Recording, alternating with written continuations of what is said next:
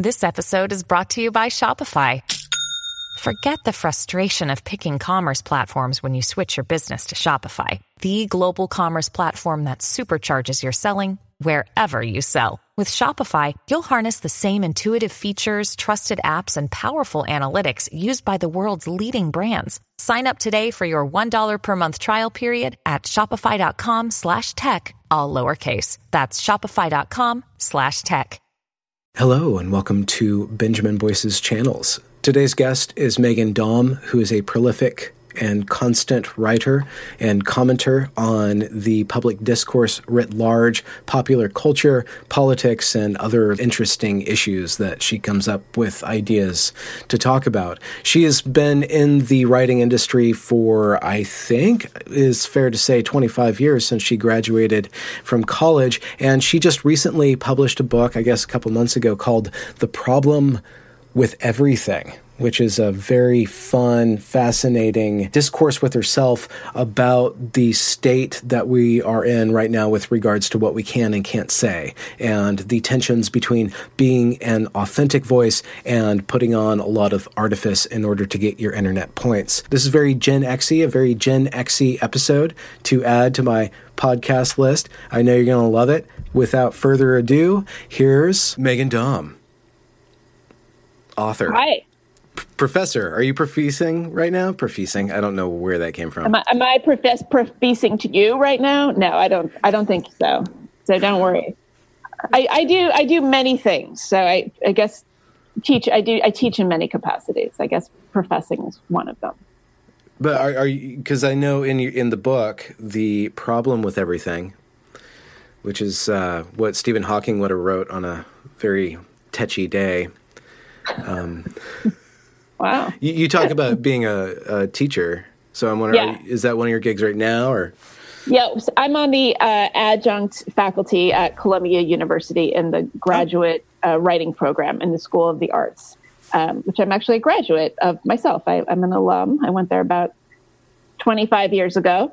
Uh, so I, I teach there, and I also do private workshops out of my apartment here in New York. And in the book, I I, I talk about uh, being at the University of Iowa, and that's because I was a uh, visiting, I had a visiting professorship for a semester, uh, and that's part of the semester I was working on the book. So, and and that. while you're teaching, you're writing too. You're always doing these columns oh, yeah. and essays. You think? Yeah. So I'm a I'm a freelance. I've been a freelancer my whole career, so I'm always doing all sorts of things. Um, yeah, I, I I was a I've always been a like a magazine writer. I started off in the early 90s writing for magazines, uh, and I would do everything from like serious essays to cultural criticism to like 10 tips, uh, women's magazine style pieces. And those were the ones that paid. So I did a lot of those. Yeah. Um, and uh, I, I've written several books, and I was a newspaper opinion columnist for over 10 years at the Los Angeles Times. So yeah, just always cobbling it together. And uh, you were a grifter before it was a bad thing to be. Is, is, grift, is, does grifter just mean like a person who needs to pay the rent, or like, or no, that's a rent seeker. Excuse me, I, am I'm, I'm unclear what rent, rent, seeker is like a new. Is it? It's the it's the latest. Th- that's a Weinstein. I, I, think uh, the the elder Weinstein uh, popularized that. Uh, rent seeker yeah. is somebody who's just trying to get a place in the economy where they don't have to add anything of value. They just take okay. other people's rent. Oh, I see. Okay. Uh, no, because I never, I, I, was never able to collect enough rent to call myself a, a, rent seeker. That that would that would imply that you're actually making money. No, I'm a, I'm I'm a freelancer. I'm a self-employed person, and I am, you know, I think that's actually we don't have to get into this right off the bat, but I think that's one reason I'm able to sort of take on these subjects is because to the to the extent that anyone is uncancelable uh, it helps to not rely on a single source of income. I have many, many uh, different different ways that I support myself. So if, if a couple places decide they don't want me anymore, yeah, it's not going to be the end of me. The chickens have to come to many roosts before you're yeah yeah out to dry. Yes. Not that it's not that it's impossible, but it's less likely. Harder harder to get them to come to a bunch of places. Does that uh, also affect the kind of the way in which your brain finds topics to talk about? Do you, do you feel like you're kind of uh, one one phrase that uh, is kind of semi-popular now is politically homeless, but being yeah. being in between all these different institutions, is have you always been kind of the uh, not outsider but in betweener kind of? Um, yeah, I think I've been sort of neither fish nor fowl. That might be a way to say it. Hmm. Uh, you know, it's but it, it, was never really relevant, and it certainly wasn't like um, anything that was a problem until the last couple of years. You know, my my approach to writing has always been uh, to observe the culture, observe the world, and um, you know, be honest about my own thoughts and opinions, and sort of look at the places where hmm. the, the kind of mainstream opinion or sort of conventional wisdom is maybe um, hypocritical or not seeing the whole picture or not telling the whole story and and really approaching my my work from from that place. Like you know i would say like this is something i've noticed in the world. This is the way people are talking about it. But in looking at it closely i actually think that what's really going on is this. Now uh, up until a few years ago that was just uh, that was just the way that uh, a person who was a professional writer or thinker went about their work. That that was the job. Uh, so i never really I, I, I saw myself as willing to be controversial, but I did not see myself as controversial in and of myself. Uh, and I think that's that's changed a lot. Um, and so, you know, to, to, it's, it's, another cliche to say like I haven't changed, uh, but the world has. Um, yeah. But in this case, I think it's true. I've I've really um, not changed my approach at all. What? This is a really big question, and I think you you try to wrestle with it in your book. But what happened? What what happened in the, the last half decade? Yeah, it started around the, the, the stakes of controversy right? became yeah. all of a sudden. Um, I I think that I started noticing it around 2014 uh, it, it, on Twitter. You know, so, social media really came around and sort of took this the the, the group psychology really became um, a stand-in for for personal psychology and and just sort of individual uh, original thought. So I think it was it's people just sort of stopped having the time or taking the time to actually think about what they thought, and so they just went to the defaults that they were seeing on social media. Um, and you know, I, am not the first to say this, and obviously um, it it came before Trump. I mean, Trump is a symptom of this, not the cause. But I think that we started to have something started to morph about public discourse and public opinion and thinking itself, and it just kind of built and built. And then Trump came along, and suddenly it was like, oh my gosh, we can't afford to to uh, to, to, to critique certain norms, and we cannot we cannot afford the left cannot afford to think critically about itself uh, because we need all hands on deck and we're in such an emergency state that uh, we've got one message and it's hashtag resistance and uh, there's no room for any sort of uh, wandering off into other pastures to think about these things. Like we, we cannot afford to have sort of nuanced conversations because we're in this state of emergency. And you know, I would argue that that's one of the the biggest casualties of this of this administration. Is, you know, obviously there's all sorts of political norms being obliterated and he's mm-hmm. you know doing all kinds of damage in all kinds of ways. But uh, I, I, think that what ha- what he has caused or what he has allowed otherwise smart thoughtful critical thinking people to do in terms of laziness of their own discourse um, it's potentially catastrophic. Yeah it's that potent cocktail of laziness and urgency that yeah. is the collapse of, of critical thought of right and and just thought. the i mean the incentive for saying the obvious thing is so great you know you can go on social media and if you say the thing that everyone else is thinking um, mm-hmm. but maybe in a in a more extreme way or you know there's i mean there's actually like studies i'm sure you're familiar with them there's there's data there's studies showing that if you you know use certain words that express outrage or connote anger you know you're much more likely to get a big response and get likes and retweets and there's a dopamine hit that comes along with that. So so the incentive just to be obvious and to be ham-fisted uh, is really huge, and the disincentive to say anything original is also huge because you you risk not only being ignored but being but being penalized, right? So if you say, try to say something complicated, um, you're likely to be willfully misconstrued, and the penalties for that are are huge, as we know. What does it feel like for you when you say something that's obvious? Oh, like disgusting! Like th- this is why it's. I, I cannot say.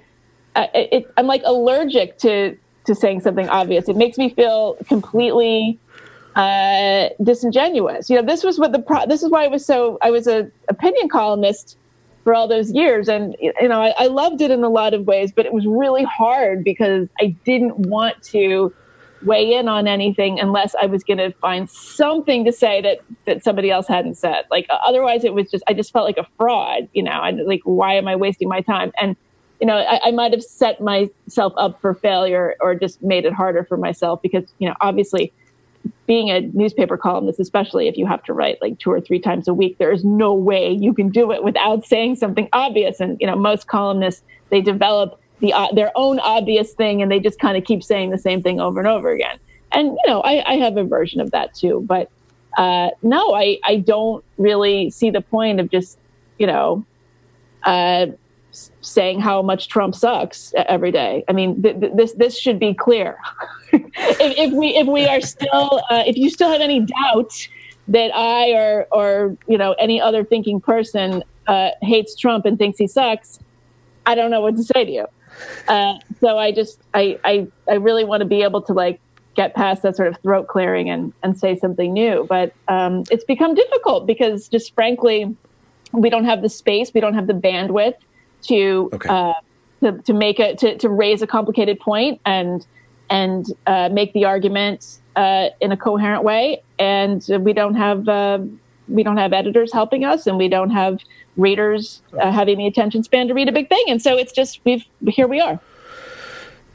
In in your journey as a writer, um, and I, I, guess I should frame this in, in my own experience. Uh, being an, a young writer, I was always trying to say something original, but now that I'm kind of getting into that naturally more and more conservative phase of life, you know, going through like into my mid 40s, and like what, what I'm trying to do is is more about getting to first principles, like building that first principle, which is there's a different relationship between the obvious and and the basic like right yeah do, do, do, do, i'm trying to craft a question but like how do you how do you approach like the profound which is not going to be new necessarily yeah the uh, there's a big i love the, the the obvious versus the basic i mean it reminds me of like is it in Annie Hall? You know, Woody Allen, he talks about the, the horrible versus the miserable. So, you know, the, these are the two choices in life, you know.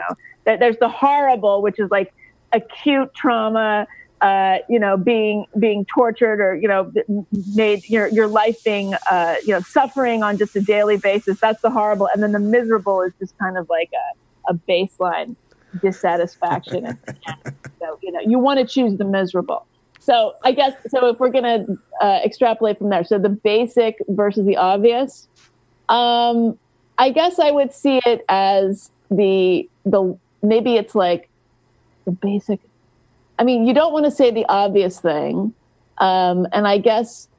I mean, I don't know. This is really interesting. I guess you would build from a, a basic place. I mean, it's funny because the worst thing you can call somebody these days is, is a basic, right?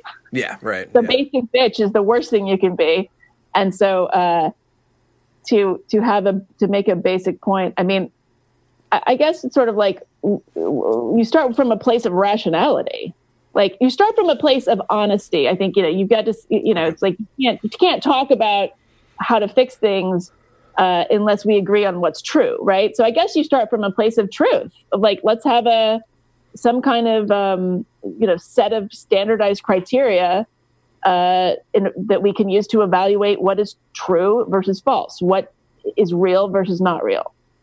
Mm-hmm. There I wonder if, in, in, some respects, I don't know if you say this explicitly or not in the book, but there's a section in the book which I think was published before the book came out uh, about your your love affair with the IDW or like Fast Times and IDW High. Right? Nuance, a love story, right? Yes, yes. Yeah, and it, I wonder if what attracted you to the conversations that were being had and are still having, and maybe we're even having one right now, was the way in which they were burrowing down to f- first principles or, or approaching yeah. like a, a, level playing field or a, a state of truth or honesty, or the way in which they're getting to that. Right. Well, some of them were, not all of them, of course.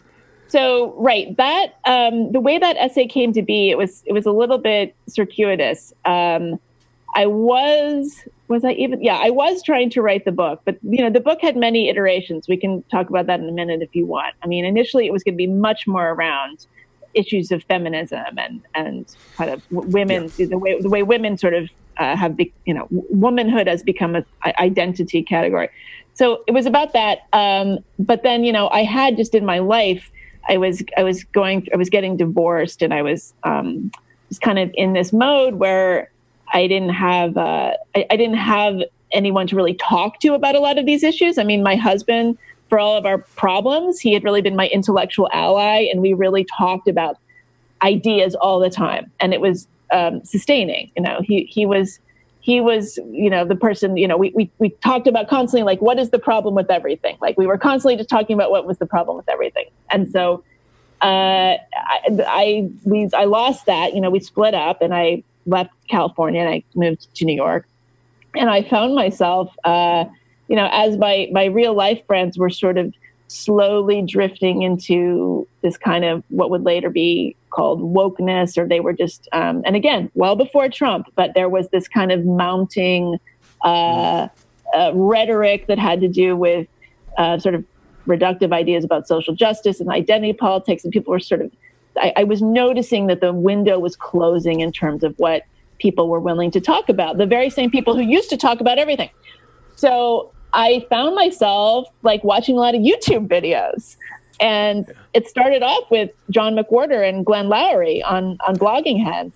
And I still think that's that's the best show in town. I mean, those conversations between the two of them are better than really and anybody in this space. I would say this IDW space, whatever you want to call it. Um, and so I just kind of the algorithm then just kind of took me down uh, the so-called rabbit hole and and I started getting really interested in people having these conversations. And yes, so it became so that was part of the book and uh, I wasn't going to pull it out as a separate essay, but then you know around somehow around 2018 everyone started talking about the IDW and I said, "Oh my gosh, like I've been I, I've been into this stuff way before anybody else has, so I want to say something about this." So I I sort of uh, turned that section of the book into a freestanding essay, and um, it, it, ended up in, in Medium. And by the way, it, the reason it was in Medium was because none of the mainstream uh, publications would uh, would run it. So, uh, do you know you why, go. or do you have any? I why? just think there is um, a real a real just sort of wariness about some of the people I was mentioning, and I mean okay. it's there's ju- there's just and and these were all publications that I've written for for years. Um, and yeah. there's just a there's a real um, sort of ideological stranglehold going on. Um, is it is it ideal? Is it ideological? Is it also kind of business related, like legacy media wanting to maintain its gatekeeping um, capacity, or deciding? Yes, I, I think it is. I think it is that, but it's it's interesting because legacy media. Uh, you know, when I was coming up, was was about having the complicated conversations. I mean, the people running running the show were the mm. ones who were sort of more uh, more sophisticated or more sort of intellectually risk taking than the average person in the world. And now it's completely flipped the other way around. And I do think it's a business model. I mean, the, the whole the whole structure of publishing uh, and, and, media, certainly print media, has has collapsed. You know, it's just, just no there's no revenue stream. So mm-hmm. uh, it's really really difficult to. Uh, the, the, only way it sort of works to be a kind of opiniony essay-ish kind of writer is to write multiple hot takes a, a day, and and that really yeah. precludes any kind of um, sophisticated thought for the most part. Have you thought anything about? Uh, have you thought much about uh, kind of the way in which it seems like we're going into an oral tradition when it comes to intellectual discourse now, yeah. from, from the written to the oral, and how that changes the dynamics of uh, how thoughts manifest and. Yes. So uh, I mean, the pot, yeah. And then getting back to your earlier question, I part of the the appeal, I think, of those YouTube conversations, and you know, I would watch them. I guess I had a lot of time on my hand. I wasn't always listening to them. I would sit there and watch them. Uh, was that they were going on for hours? You know, we we had on one hand, you know, anything you were reading, uh, you know, in in print or online media was very short. Even places like National Public Radio, very short. Uh, obviously, tel- cable news shorter than short but you had like suddenly these people having two hour three hour long conversations and it was exhilarating so i think yes i think that we are for better or worse for worse moving away from um, from sort of long form uh, mm. written word to talking um, I'm, not, I'm not sure I would call it oral. Trad- it's funny. I never thought of it as an oral tradition. I guess like technically that's true, but um, I, I think it, it's definitely people sitting around having conversations. But you know, look, I mean, I want to be clear. I think that there's excellent long form reporting going on. I, I don't want to diss. I'm not going to sit here and like diss. No, no, yeah. Um, but where's the know, audience's attention? Where's yeah? I mean, there's excellent. You know, certainly there's incredibly important news reporting, interna- international reporting, political reporting going on.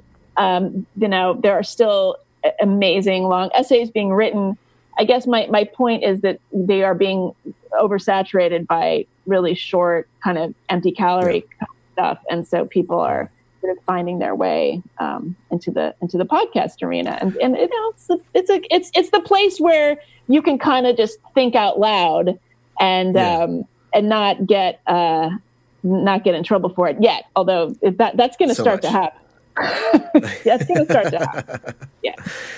Um, what do you think about? Uh, I, just as an as an example, when the Evergreen fiasco happened, the way that the legacy media reported it was right. very interesting, and it's kind of integral to how things unfolded because only Fox would talk to Bret Weinstein, right? Yes, um, because the all the other you know the the because it, it didn't it might not have jived. Yeah, they didn't their... know how to make sense of it. It was like they couldn't yeah. like get their minds around it. I think the Wall Street Journal was the first to do. They some they, somebody wrote like an op-ed, right, opinion piece in the yeah. journal. Yeah, Melichor, I believe. Um, yeah. And so, what happens when the legacy media decides to not report something that's happening? And and what what is the role of you know the grassroots media in in challenging the structure of deciding not only who can speak, but what is what fits in the narrative, what doesn't fit in the narrative, how to how to make sense of it? And and do, do you have do you, is that something that that draws you when you see a story that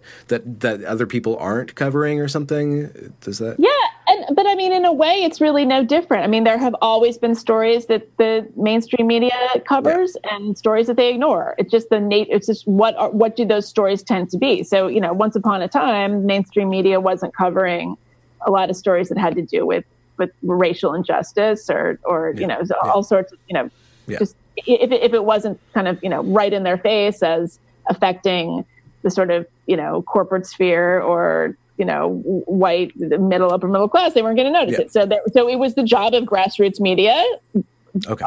alternative, you know, alternative publications to go out and get those stories. So that that's always been the case. But what's different now is that, um, you know, the sort of the the, the sensibility of of the left. Um, and in many cases, of the progressive, you know, far left, progressive, whatever you want to call it, that's the default setting of the mainstream and media. So um, if something is running counter narrative to their sort of like, you know, kind of reductive notions of social justice, then they don't know what to do with it. But I think we're in a really um, pivotal moment because what we don't want is to have to rely on like the right wing media. We don't want to like give the right wing media the sort of like, you know, imprimatur of, of grassroots or you know fighting the fight or telling the untold story because hmm. they're probably going to get it wrong too um, so I, I am like really excited for a kind of like um, whole other you know sort of middle ground i don't know what you want to call it to, to emerge just a sort of like you know e- ethos of of nuance and critical thinking and heterodoxy that that has nothing to do with e- either of these, or, or, or, incorporates the best of both sides. And, and How do you foresee that forming and, and becoming kind of uh, standardized or institutionalized in, in a positive known, sense? A, a, known option. I don't know. It's something I've been thinking about. Uh, you know, my the book has only been out for for a couple of months, really, and mm-hmm. I mean, it's been fascinating. It was it was incredibly difficult to write the book. I mean, so your audience knows, it's called "The Problem with Everything," and it's about you know, it, it's it's a lot of it is about the sort of um, hypocrisy around the the rhetoric around the women's movement and this kind of weird, yeah. strange contradiction of like women have. It's never been a better time to be a woman, and yet the uh, the discourse around it would suggest that it's never been a worse time to be a woman. so so what do we do with that? So there was that, but then you know more broadly, the the book is just about this kind of uh, conversational chokehold that we find ourselves in. And so, so you know, I when I finally finished the book, I went out on tour with it. It came out. Um, it was very, very harshly criticized in really? um, mainstream elite media. Oh yeah, the New Yorker absolutely, you know, was trashed. And I don't know. Really? I, you know, yeah, I think trashed is a fair word. Oh yeah, absolutely. I mean, they they thought they interpreted it as um, my just being an older, you know, Gen X rolling her eyes at millennials. Um, yeah, they, they were okay. not. It, it, was it was you know, and I should. There were some very thoughtful, fair reviews. So don't get me wrong, but yeah, no. Notably, the, the New Yorker, um, the New Republic. Uh, you know, all places I've written for before, and all places that like fully embraced me. You know, for my last five books, and you know, I, I've been in you know in their good graces for decades um, and now it was sort of decided that this book was an indictment of uh, wokeness and therefore an indictment of empathy, um, a sort of uh, just, um, a, a, a, you know, just a, sort of screed against political correctness. So it was really, you know, the, the very point that I was making in the book was then remade by the by a lot of the people criticizing the book, and so it was entirely predictable. Um, I wasn't surprised at all that that was the reaction, but but what you know, and this gets back to what you were asking, I think, in going out and being on book tour and and you know experiencing this this divide between the the media response and real people on the ground and their response it was profound i mean i would get like annihilated in some review and then that night go and do an event at a bookstore and people would be like packed in there. They'd be dying to talk. They would be saying, hmm. thank you for expressing this. And these were like not conservatives. These were college professors and lawyers and, you know, people living in Seattle going to a bookstore in Capitol Hill. Like this, you know, it, it's, it's so clear that uh, we need some kind of, um, movement or that's a grandiose way of saying it but th- there really yeah. needs to be um, a way of of talking about things uh, in an honest in, in an honest fashion that that grants issues their complexity because it's not being offered um, it's not being offered in most of the media at this point a very cynical take that I've I admit to having sometimes is that certain institutions are are captured and there's no way around it. But maybe there's going to be a change. Maybe maybe the gap between the the tower and you know the street will somehow rectify itself. And uh, this is kind of an odd um, example, but it seems that there's a lot of changes in Disney because of the direction that they went with their their Star Wars, which was very. Mm-hmm. I, I, think you could probably fairly say it was rather woke, woke in certain Wars, respects, yeah. right? Um, yeah. It seems like there will be a market correction, but do, do you, the Academy and I think certain uh, parts of the media are insulated from the market correction. It, but correct me if I'm wrong. Do you think? Well, uh, you mean they're insulated like insofar as they don't make any money anyway, so it doesn't matter. it's well, at least with the academy, like that's right. Oh, I yeah. I mean, do you do you trust the market to correct this? Right. oh, I guess. I'm. A, I, uh, I trust the market more than I trust um, the current uh, institutional gatekeepers. I mean, I, I think mm. that there are, you know, the, the people who are uh, writing the Twitter headlines and the people who are, uh, you know, writing writing op eds and assigning op eds, and then places like the New York Times, uh, and, and, you know, deciding what's a story on on NPR. Th- that is a tiny, tiny, tiny uh, sector of society. I mean, that's like a tiny fraction of people who major in humanities, who go to liberal arts colleges, who go to four year colleges, who go to college at all. I mean, this is a very, very thin slice of of the populace. Um, and I don't think that uh, I, I, I, I think that there's going to have to be some sort of course correction because I mean, look what's happened. Look what's happening now with the with the Democratic primary. I mean, it's we we, we can't get ourselves sorted out. Like like nobody mm. is really representing um, mm. uh, most liberals. And it's funny that Bernie, you know, Bernie Sanders is now ahead, uh, and I, I suspect it's because he's really the only uh, the only one who wasn't pandering to sort of woke semantics in a certain way. I mean, Elizabeth hmm. Warren, I don't know. I, I used to give her the well. benefit of the doubt and say like whoever's doing her Twitter, it like has it in for her because th- this is not you know tweeting that, that that trans you know trans women of color are the backbone of the Democratic Party. Uh, you got to be kidding me! Did she? Did, I, I, don't believe Elizabeth Warren wrote that. You know, uh, some 23 year old did who works for her, but now, but then she's going around saying these things like you know mm. live, you know, coming right out of her mouth. So who knows?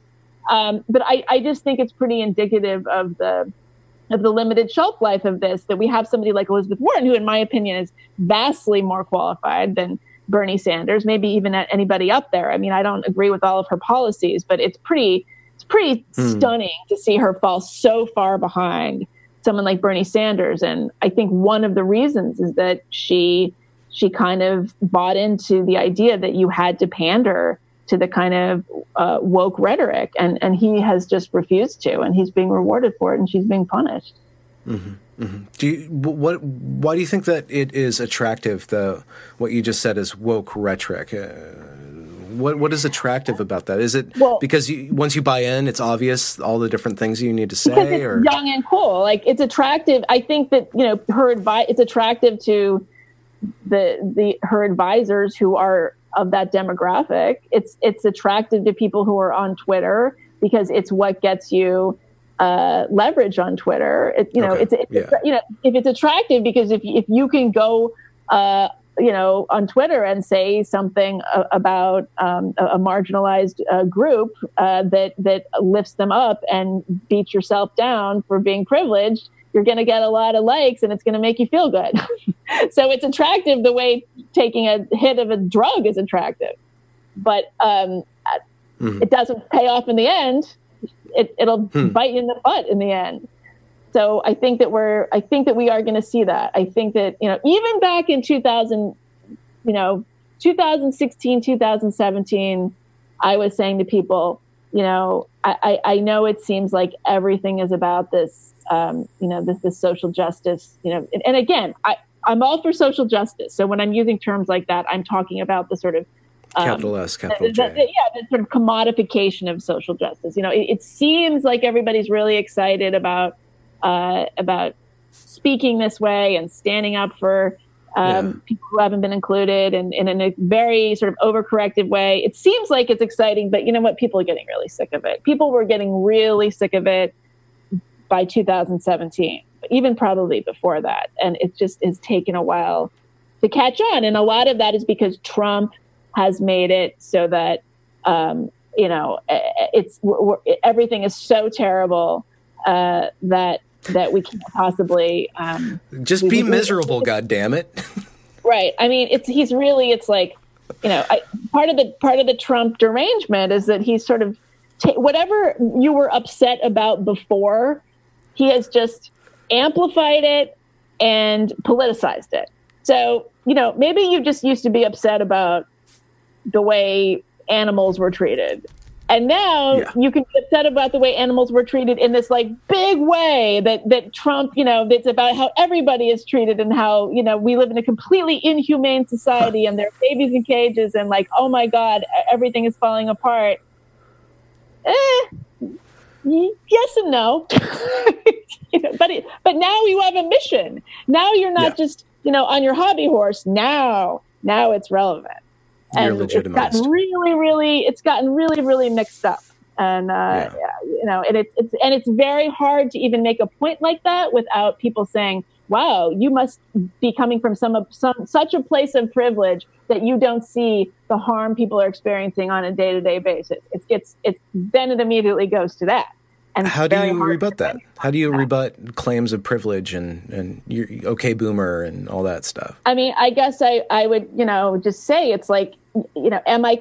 People would say like, well, you you wrote this whole book about how you know women aren't really necessarily as bad off as you might uh, infer from from Twitter.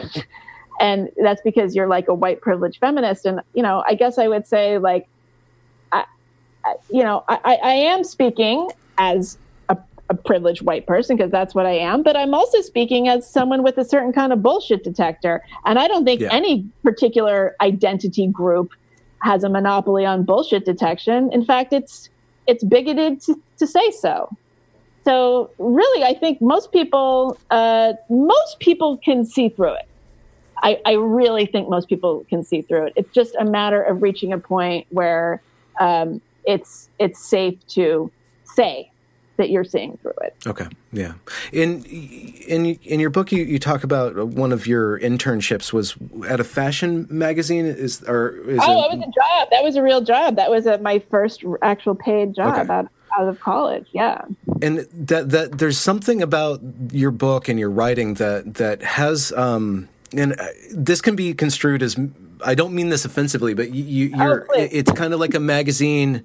Uh, the, the, the tonality and the it, it, there's a there's a lightness and and a, a kind of a, a, fizziness to to, to the oh, to the textuality of uh-huh. the writing and and the way that, that you're going about it. But I wonder if that um, if working in the fashion industry didn't uh, somehow hone your bullshit detector by seeing what, what what's fashionable and, and, just being able to tell yeah. what what kind of fashions are going to last because it seems like you approach things as you're you're you're really commenting on popular culture and, and so mm-hmm. you're commenting on how people are presenting like like on the the most kind of the, the shallow level of it but right. that doesn't mean that you yourself aren't making like an actual substantive point about how it all stacks up Oh, it's yeah, it's, it's so funny. I it's like I did work. Um, it was it was technically it was technically a beauty magazine. I worked at Allure magazine. So and and I worked at Allure magazine uh, right when it was founded. It was it was only founded in 1991, and I graduated from college in 1992, and I started working there then.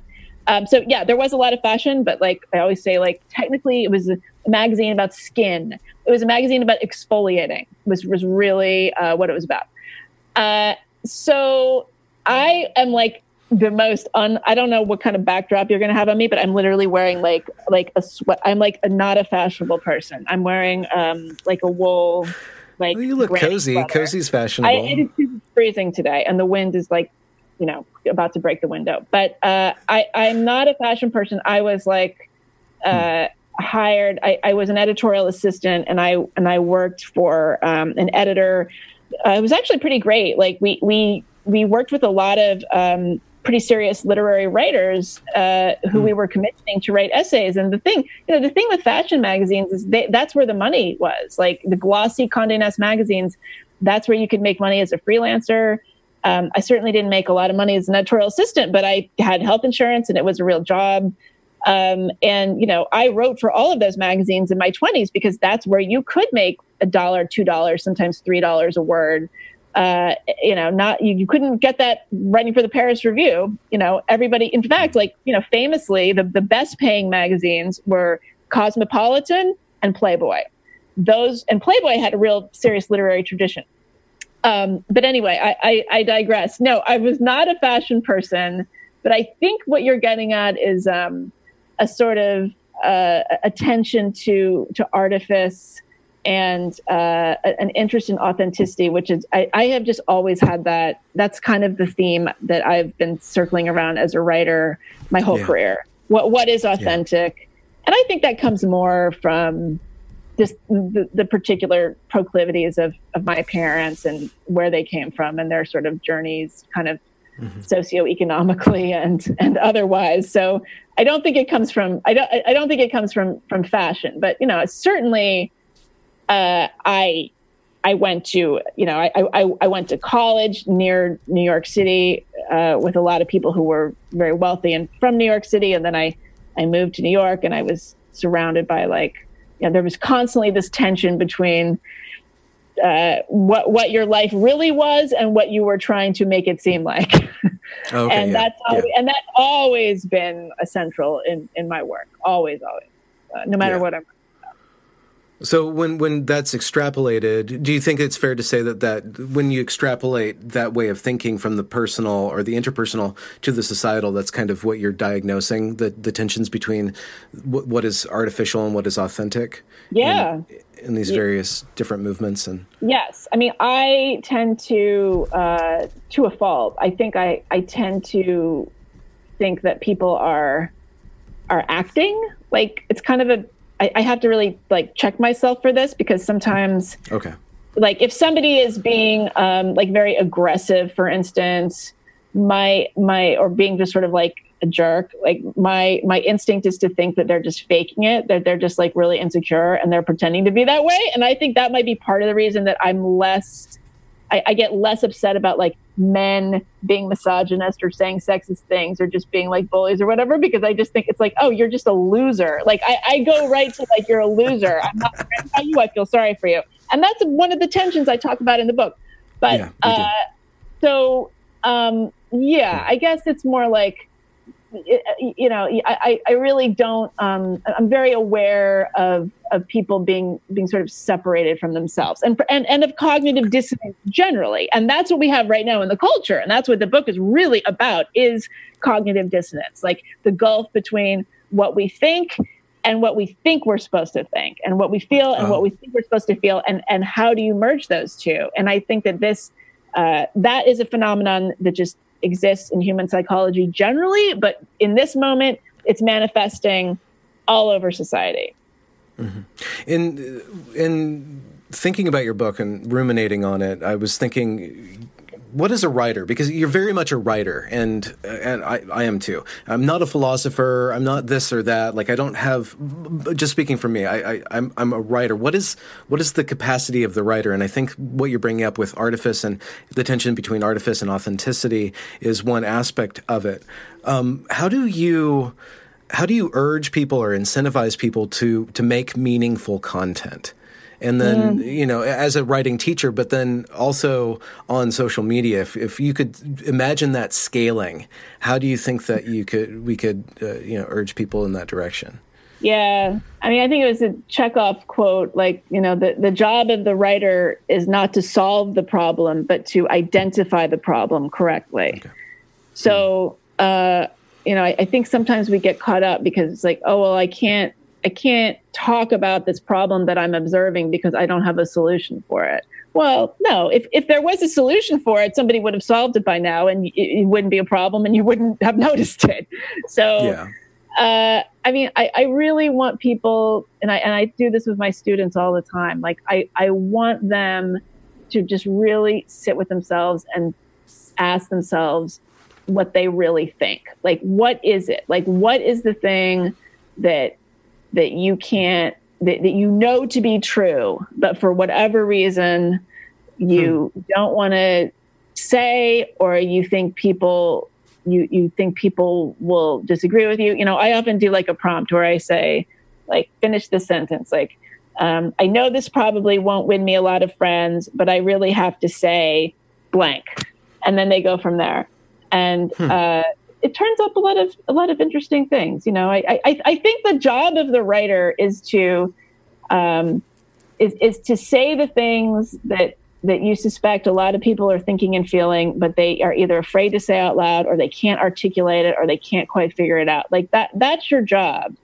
And and hmm. again, that has always been the job and it still is my job in my mind, but that very impulse is uh, discouraged now. and it's like completely counter to the job mm.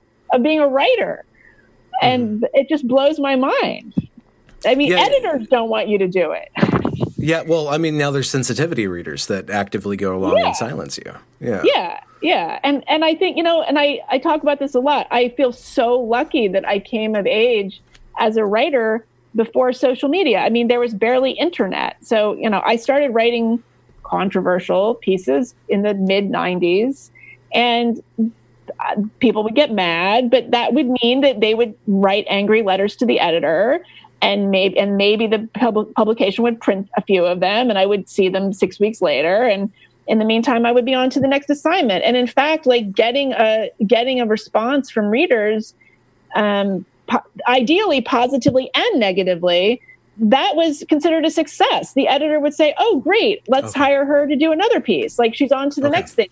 That was the job. Okay. And now it's sort of like if you get um, if, if you get that kind of response, it's like, "Oh no, that's that's going to be blowback, and that's not what we want." But that's because it's take it's not just letters to the editor. It's it's not even just comments anymore. It's it's yeah. tweet and and the idea that like you know campaigns tw- 12 uh, people you know 12 people having um an, a, a, negative reaction that includes calling you a bigot uh, can shut you down. And that just would never have happened before. That would never have happened when I was in my 20s writing controversial pieces. And frankly, if it had happened, I don't think I would be the kind of writer that I am. And and okay. I really feel for people trying to get started today because you're like, you're you're you're censored before you know you're you're censoring yourself. I'm not saying you know nobody's being literally censored, okay. but it's very very hard to get past that. How do you think that people should be able to shrug that off or like interact with that negative, that, that very focused negative attention that? I mean, I don't know. What do you think? It's really I I have I don't want to be glib about it because it's hmm. easy for me to sit here and say like, well, screw them.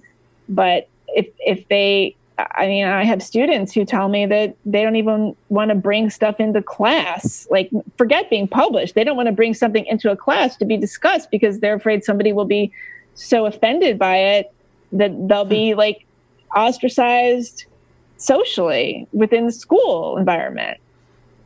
I, I mean, you're younger than I am. What do you think? I honestly don't know how to answer that question. I would love to hear yours or anyone's thoughts. Well, I just I wonder if uh, if if there's the value of offendedness is overinflated right now, and there'll eventually be a, a bubble. Uh, yes. You know, kind of an economic bubble on the. Yes, we're in the offensive in the offensiveness bubble. Yes. Yeah. yeah. It's irrational exuberance. It's it's irrational outrage. Yeah. but so, but I, but it's like I don't know you can't. It, it's not just a matter of telling people to step away from Twitter. I mean, yeah, that would help, yeah. but um, well, you have to participate in the world. You can't run to a mountain retreat. That's where the attention is. And if you're going to be a writer, your your main, um, I guess, the the medium that you're actually working in is not language; it's attention. It's always been other people, and and that that convergence of attention on on what you write or what you put out there. Right. So you can't. I guess you can Salinger it and have somebody like print it in five years from now and stuff. But yeah, if you have the compulsion to speak, you you have to speak. And so there there's that comes with a, a cost right now. But maybe maybe that, that that'll change if the right words. I, I have. I agree. I I, re- I think that people are getting sick of it. I would also say, like think think hard about what what the stakes really are. Like people yelling at you on hmm. Twitter, it's not going to kill you. Like you know, getting fired because people are yelling at you on Twitter, yes, that's that's a serious thing. But if it's really a matter of like people are calling you a jerk, uh, people are you know threatening you, quote unquote, is that really going to kill you? I mean, there is this idea. I, people always say, "Oh, I get death threats every day. I, I get threatened on Twitter." Like, what does that mean? I, I, I would on. I, I ask this in all sincerity. I, I would like to know what those death threats look like. I have never gotten one. I was a newspaper columnist for 12 years. I had like, you know, hmm. like tea, you know, right wingers writing to me all the time saying horrible things to me. I, I don't consider die bitch to be a hmm. death threat. Mm-hmm. I, I, I don't. So mm. I, I think that it's very easy to like over, and I don't want to diminish it. Like I, I fully believe that people have gotten legitimate death threats, especially you know people in marginalized groups. All of that, a hundred percent. But I do think that there is a little bit of a of a sort of you know default position. There's a little bit of like a like a social contagion when it comes around. You're very online to say, "Oh, I've been threatened all the time. I'm in danger yeah, all the time." Not all those people are. Most well, of them like, are not what we began speaking about towards the beginning about being obvious. Like, not only is their first uh, move obvious, but then when they get that big blowback reaction, I've seen over and over and over again. Like, oh, like say, okay, just for example, say something about all white men being like, you know, the worst thing in the world, and then a bunch of white men come up to defend yeah. themselves, and they say, oh, look at all the white men like right. now like being the worst thing in the world. Like, it's just like every well, step of that. prophecy. You've weaponized. Yeah, yeah I mean, you well, create a, your own enemy. It's a script. Yeah. Right. Right. I know. Sort of like if you go on a hike with, you know, if you say bears attack and then you go on a hike with meat in your pockets and a bear attacks you, I guess you're right. I guess hmm. bears are bad and we and all bears are bad. Well, at that point it's just performance art, right? you know, again, the rewards for that are great. Like I, I and I don't um that I still I, I still ask myself, like, what are we getting out of it? Like, what what are you getting out, out of it other than just like a very, uh, you know, a, a shallow validation? Um, well, how do we rescue empathy then from the uh, abuses of social justice justice rhetoric? I, you know, I would I want to know what empathy even means anymore. I mean, one of the things hmm. that I've been accused of is um, is like abandoning empathy. I, I get I, I, get accused of having no empathy anymore, which is that's rather very melodramatic. Strange because the book is so, you know, this actually this is my the sixth book I've published. It's it's the most careful, most bending over backwards, most just accommodating hedging. you know the book okay. yeah it does it hedges too much actually and i i shouldn't have because i was not going to win these people over anyway. Like i i really i i should have gone harder but like the book is a self-interrogation. I'm i'm constantly wrestling on every single page and to me that comes out of out of empathy. I mean i am not interested in saying like you know millennials, you're all a bunch of snowflakes. Like, A, that's obvious. It's basic. It's not interesting. and it's not true. So it's just mm. it's strange that, um, mm. a, you know, anything other than sort of like following the quote unquote empathy script will then get you placed in the lack of empathy bucket. You know, it's funny because like the, the New Yorker review, um, which by the way you know probably sold a lot of books. Like i got a lot of people who are suddenly extremely interested in the book because of this very negative review. Yeah. but you know in the book I, I'm, I'm wrestling with myself. Like i'm saying like what am i missing about you know this younger generation? Am i just not getting it? Am i just doing some version of get off my lawn? Like you know what yeah. is it? And the headline of the um, of the new york review was Meghan Daum says to millennials get off my lawn the headline. I saw another headline um, because I talk about uh, I talk about you know I'm very Gen X. I talk about Alanis Morissette bit in the book, and another headline of the review was um, "Jagged Little Red Pill." oh yeah, oh, nice. That's actually kind of clever. It's a great headline, but you know, again, I, I, make a very big point in the book. You know, is this red pilling? It's not. It's an assortment of pills. I literally yeah. say in the book, like, this is not red yeah. pilling. It's an assortment of pills, and then I go on and on and on. And like, I get it; it's a clever headline, but it's not what the book is at all. Yeah, yeah. so I guess we just we just have to, you know, choose. You want no, the headline, I, or do you want an accurate uh, article? I one of the difficult things being a, a public persona um, which I'm totally grateful for YouTube allowing me to do this stuff. Uh, and one of the things that is amazing is the amount of live feedback. I'm constantly getting comments. I'm constantly interacting with the audience. And one thing that I've, I've had to develop is uh, an ability to take criticism at its own value and know when to say that that, that doesn't matter and and constantly right. over and over and over again I will I will explicitly say this is not what I'm saying or I'm not making a general statement yes. I'm I'm I'm, sp- I'm talking about my personal experience I'm not making a statement or I will I will I will section off like this is not what I mean and for some reason they they they just say exactly what I said I wasn't right. doing. They, they Cathy Newman you, right? they did the cat. So what you're saying is Yeah, yeah, I know. I feel like there should be like a like there should be some macro keys. Like you should be able to be like you know mm. control seven, and it would say like to be sure, sexual assault is a very very serious crime that should be not diminished, and we should all give survivors the benefit of the doubt. That said, and then make your point. like. Huh.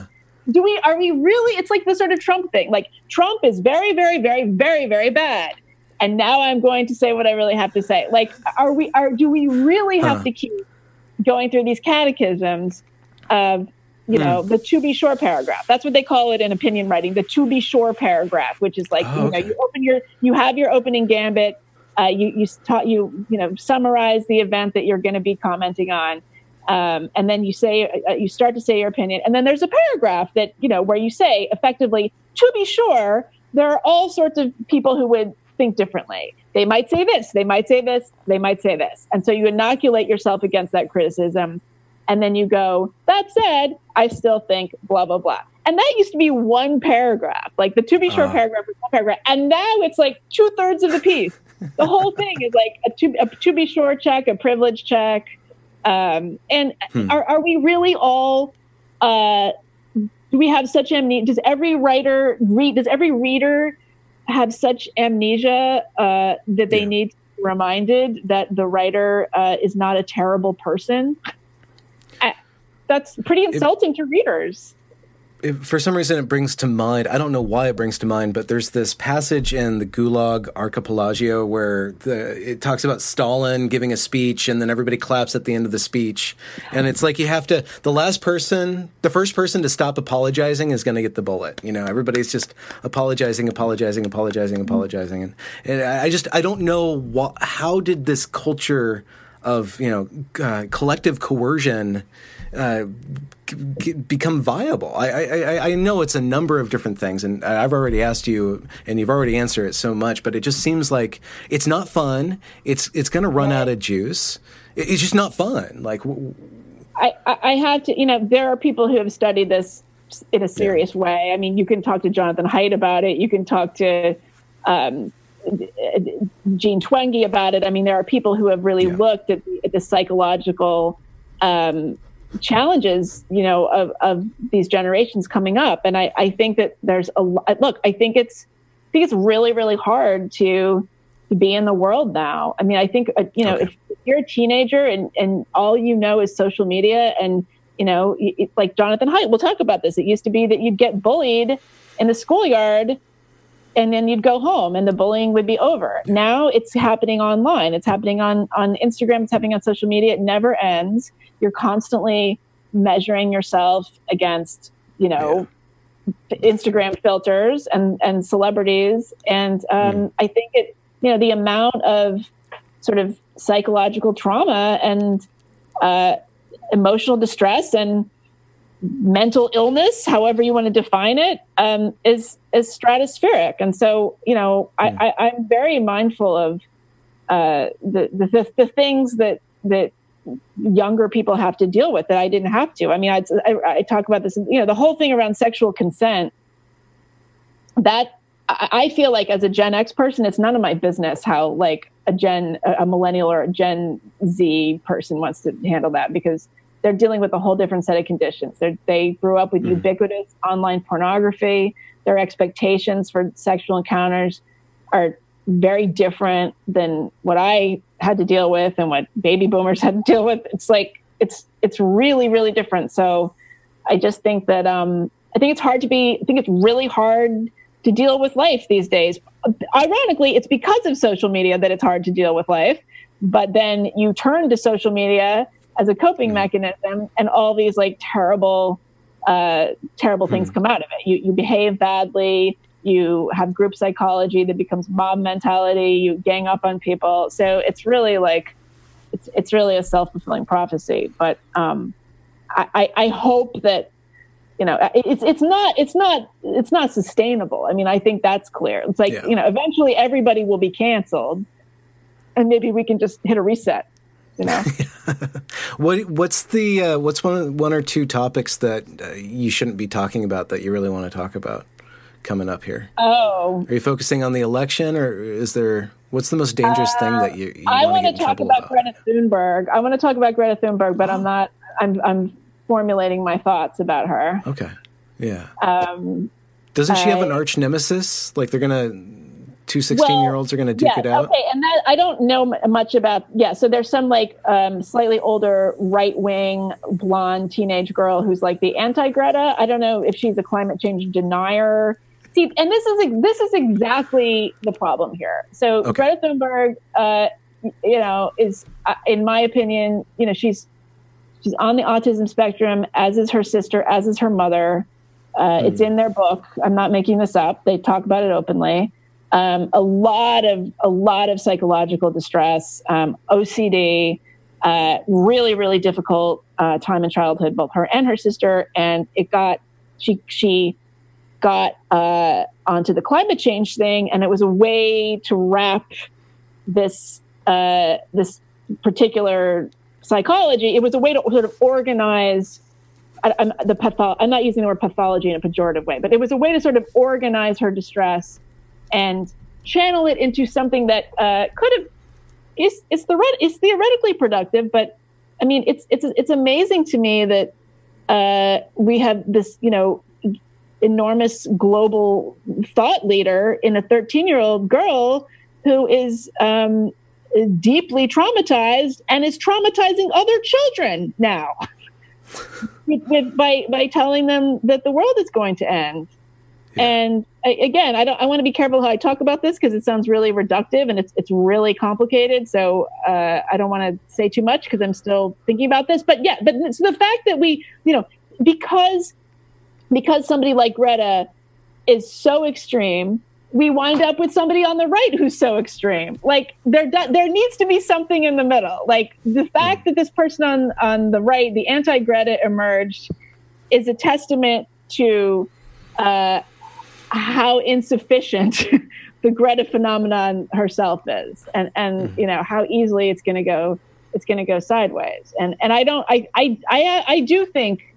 Uh, I, I, do think she's being used by the adults around her. I mean, I, am not I am not criticizing her in and of herself. She's a child. She's mm-hmm. obviously very bright and she has convictions, and it's that is all fine. But the the phenomenon around her yeah. uh, I think is deeply troubling, deeply, deeply troubling. There's uh, there's something I don't want to be reductive either, but there there's that aphorism or catchism about the personal is the political. Yeah. And once that becomes instituted, then then the psychosis becomes social. Like it, it scales up all of the right. personal baggage, projects it onto the world, and then it becomes a it becomes a worldview. It becomes something that is in and of itself a psychosis. Um, that yeah. has yeah, the personal is political. I mean, that came out of a. There was an essay. It was by a woman named Carol Hanisch. Actually, coined that phrase, and she wrote it. She in the early seventies. Uh, she wrote uh, an essay for this sort of compilation of uh, second wave feminist writing, and uh, I, I, don't know exactly what her piece was about. It was, and I, I, I, I had, I, I, this was something that had originally been in my book that I ended up taking out for some reason. But, but anyway, that doesn't matter. The, the personal is political was coined by the second wave feminist in, in the early 70s, or maybe I'm sure somebody said it before then, but she sort of got it, got it going. And yeah, like it's one of those things where it's like, well, what does it really mean? It's it's I think you put it very well just now, but it's also sort of way of saying like, you know, it th- there's there's uh, nobility and narcissism. like, mm. okay, like the you know the personal is political. So so if I just have like a, a particular neuroses, um, I, I, can wrap it around some some larger cause and and have it be okay that I haven't dealt with my neuroses. Yeah, in, in an odd way, that actually makes in an odd way that doing that makes your activism more authentic than a virtue signal because you're it, it turns it well, into a larping true. thing but it's got real weight because you really are expressing true distress yeah probably in a yeah i, I would argue well right way, there's, there's, nothing less authentic than a virtue signal so that that's like yeah. on the on the low the low low end Um, yeah, I mean, you know, activism. It's it's a funny thing because it's it's crucial that we have activists. I mean, the history of our country is, you know, mm-hmm. activism is the backbone of of American of democracy. Like, you know, that's hmm. I think that's a fair statement. Um, but activism is different than um, than uh, it's it's di- it's different than uh, sort of it, it's not an intellectual pursuit. It's not you know I don't think that you can sort of um, engage in like a ton of critical thinking and really wrestle with your cognitive dissonance and also be an activist. Um, I, I, or, or, at least not um, hmm. the kind of activist that's going to get the most attention. Now, that's not to say that, like, you know, Martin Luther King uh, didn't wrestle with cognitive dissonance or wasn't a critical thinker or or a, a deeply intelligent person. I just think that there is mm-hmm. a sort of um, in, in order, you know, especially the state of activism now is that you really, it is a sort of like the, the, the messaging is very clear, it's very precise. Uh, you know, there's there's not a there's not a lot of room for for nuance. I think that's why the Me Too discussion is is so mm. fascinating and complicated because you want to have activism around it, but mm-hmm. it's almost like a movement that uh, that sort of precludes activism in a way because it it, it necessitates uh, really looking at things on a case by case basis. I mean, you, you have to. Uh, and so I think what we're trying to do in some cases is, is apply an activist uh, model to something mm-hmm. that is perhaps uh, resistant to that in your in your work which is an art have you had to like kind of struggle between like I don't know how to make this an interesting question, but like, how do you be an activist and uh, how do you be an artful activist? How do you be? I, I, keep on having this vision of you in my head of like you would be the person if you were being brainwashed that you would constantly just move your chair like one inch, just like to keep just to keep like one tiny bit of volition. It uh-huh. seems like you're always you're you're the kind of person that would always like resist even resistance. You would you would always have to have a little bit of you know little contrarian twist. Uh, all the uh-huh. time. How do you maintain like I need to do something for my society, but at the same time, uh, um, and this is a particular. Yeah. I, I, I, I felt this. One, one of the things that really resonated with your with your book was that I felt like a lot of my Gen Xness in there, and it's like this kind of ironic reality bites. Uh, not too cool for school, but I, am not going to fight the patriarchy. I'm fighting reality. You know, like uh, right. like this. Yeah. Kind of, um, well, I am not an activist. Uh, yeah. Are you called to do that? Or are you called to as a um, liberal? As well, a, I don't think anybody member wants of the democracy. I, I, mean, there's certainly things I I care about a lot. I mean, I've been involved. Yeah. I, I have done I, I, do volunteer work. I really um, I I okay. I feel very, you know, strongly about my, my community. I mean, it's interesting. I guess I don't. Um, the, okay.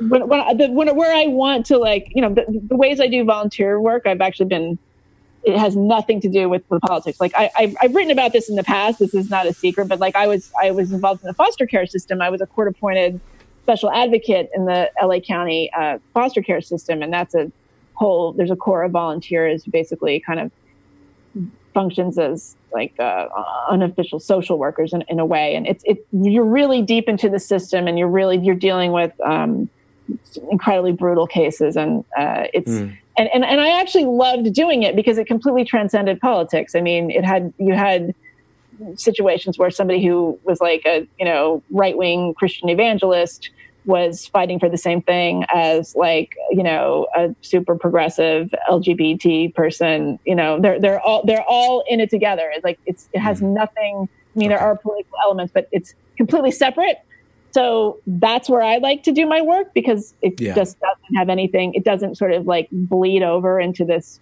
part of my brain that is okay constantly looking at the, at the, at the gigantic picture. So anyway, yeah. But I mean, I did go to the women's march. I did. I mean, not the not the first one, but I I went to the to the second one because I was. I guess that, that's what I was. Uh, I, I, guess that that seems like one method of uh, correcting our society. Uh, everybody, kind of put your money where your mouth is, or like if if you want to be for justice like what are you actually doing in the world like uh, you know like if, if you do really care about the world then your work has to you know bleed out of the conversation so i, I just wonder if if there's if that that kind of private I mean, the thing is, if you really, you know, if you care, who everybody cares about justice. Like, it's of course, like, how are you defining it? I mean, any if you take any issue and you scratch beneath the surface, it's so much more complicated than this. Just like this side is good, this side is bad. It's like you know, I mm. could, you know, you you could say like, oh, uh, kids in foster care. Um, it's it's terrible that uh, that they. Uh, you know that, that, that they're separated from their families under this or under this condition. And like you know it's, it's automatically terrible that certain decisions are being made. Once you get in there you're seeing mm. like decisions are being made for a whole bunch of reasons that never occurred to you. And and what's going on uh, is run completely counter to what you assume and so i think the thing is like it's very easy to know what side you're on when you're not like deeply involved in it. You know you can't it's like something like immigration is so so so fraught but like caring about immigrants uh, means that there needs to be some sort of coherent immigration policy. Otherwise, you're really not helping anybody. Um, and so that why is that? But it, but for an activist to even start to go to those places is very dangerous because you're getting off of the the narrative. You know. Okay, so right. so the the climate of activism, well, the climate of a specific sort of very loud online, very online activism is actually not even almost not activism or, or not allowing uh, real change in the world to happen because the right. script, the map, and the territory are right. Yeah, how can you? I mean, because you can't. I mean, in a lot for a lot of these issues, you can't start to address them until you're honest about what is occurring, why is it occurring, under what circumstances it is occurring. Uh, something hmm. like you know trans rights. So you can say uh, trans people are being murdered, trans people are dying all the time. Like, you know, therefore we need to approach uh, trans activism in this way. Well, why are who, what trans people are dying under what circumstances? What is the reason? Um, once you start asking those questions, people get real uncomfortable hmm. because it doesn't line up with their narrative. And it's really unfortunate because if you want to stop trans people from dying, we need to actually be honest about why they're dying and then take steps to keep that from happening. And if it's not a hate crime necessarily, if it's because they're more likely to be involved in sex work or uh, drugs or whatever it is, uh, we need to acknowledge that and then take steps to to fix it. So, you know, the fact that it's not necessarily 100% a hate crime uh, doesn't mean that it's still not important. We can't talk about it. But, like, sorry. Uh, it's, it, and again, like, this is what Eric Weinstein does. It's like, well, you know, when you're ready to sit at the grown up table and have mm. these conversations, let, let me know. And it's, you would mm. think that it would be so obvious, but people get really, really scared um, once you start going into anything that like might even like have the tiniest tiniest whiff of hmm. uh, bigotry and it's it's not at all it's it's hmm. it's pragmatism and i think respect for people's actual needs and actual experience hmm. Are, do you have any uh, projects coming up or um, uh, speaking tours or uh, um, well new book or I'm, I'm out, new book I, I mean i'm always kind of out and about talking about this I don't know. I'm, I'm thinking of um, I'm, I'm I'm I'm brainstorming about sort of mm. ways to kind of like facilitate these conversations. It's it was pretty it was pretty profound to me to be on book tour and and just see the gulf between the way the ideas in my book and in books like it and then you know not not just me but the sort of people like us in this sphere um, there's a way that the ideas that we have are metabolized in the mm. in the mm-hmm. media sphere and there are ways that they're being metabolized by like real people on the ground and the real people on the ground are actually you know much more eager to have that conversation they do want to talk about why trans yeah. people are dying they do want to talk about it and they want to because they actually uh, know trans people or their kids are trans and they want to know what to do and they want to really know how to handle it. And it's like that conversation is not for some reason allowed to be had hmm. on NPR, but it's being had on the ground. And so I'm trying to sort of think about ways to maybe harness the the energy of the people who really want to talk about things. But I have no idea how to do that. I'm, it's mm. very much uh, there's there's lots of different options. Are you thinking like media or like a like a, a book group or discussion group? Or are you thinking about something on, online or recorded or you... maybe some combination of both? I I, I, I honestly I honestly don't know. Um, I'm I'm just right now I'm just sort of like trying to t- hear from people what what they think they need. Like if they think that okay. this if the opportunity to talk about these things is missing in their real life in their real communities, um, then that would be something potentially to, to facilitate. But um, you know, hmm. I, I I just like to talk to people. So, so congratulations for reaching the end of the podcast. If you enjoyed this product, consider donating to this channel via PayPal.me slash Benjamin Boyce or joining me on Patreon. Also follow me on Twitter at Benjamin A. Boyce. Have a good night.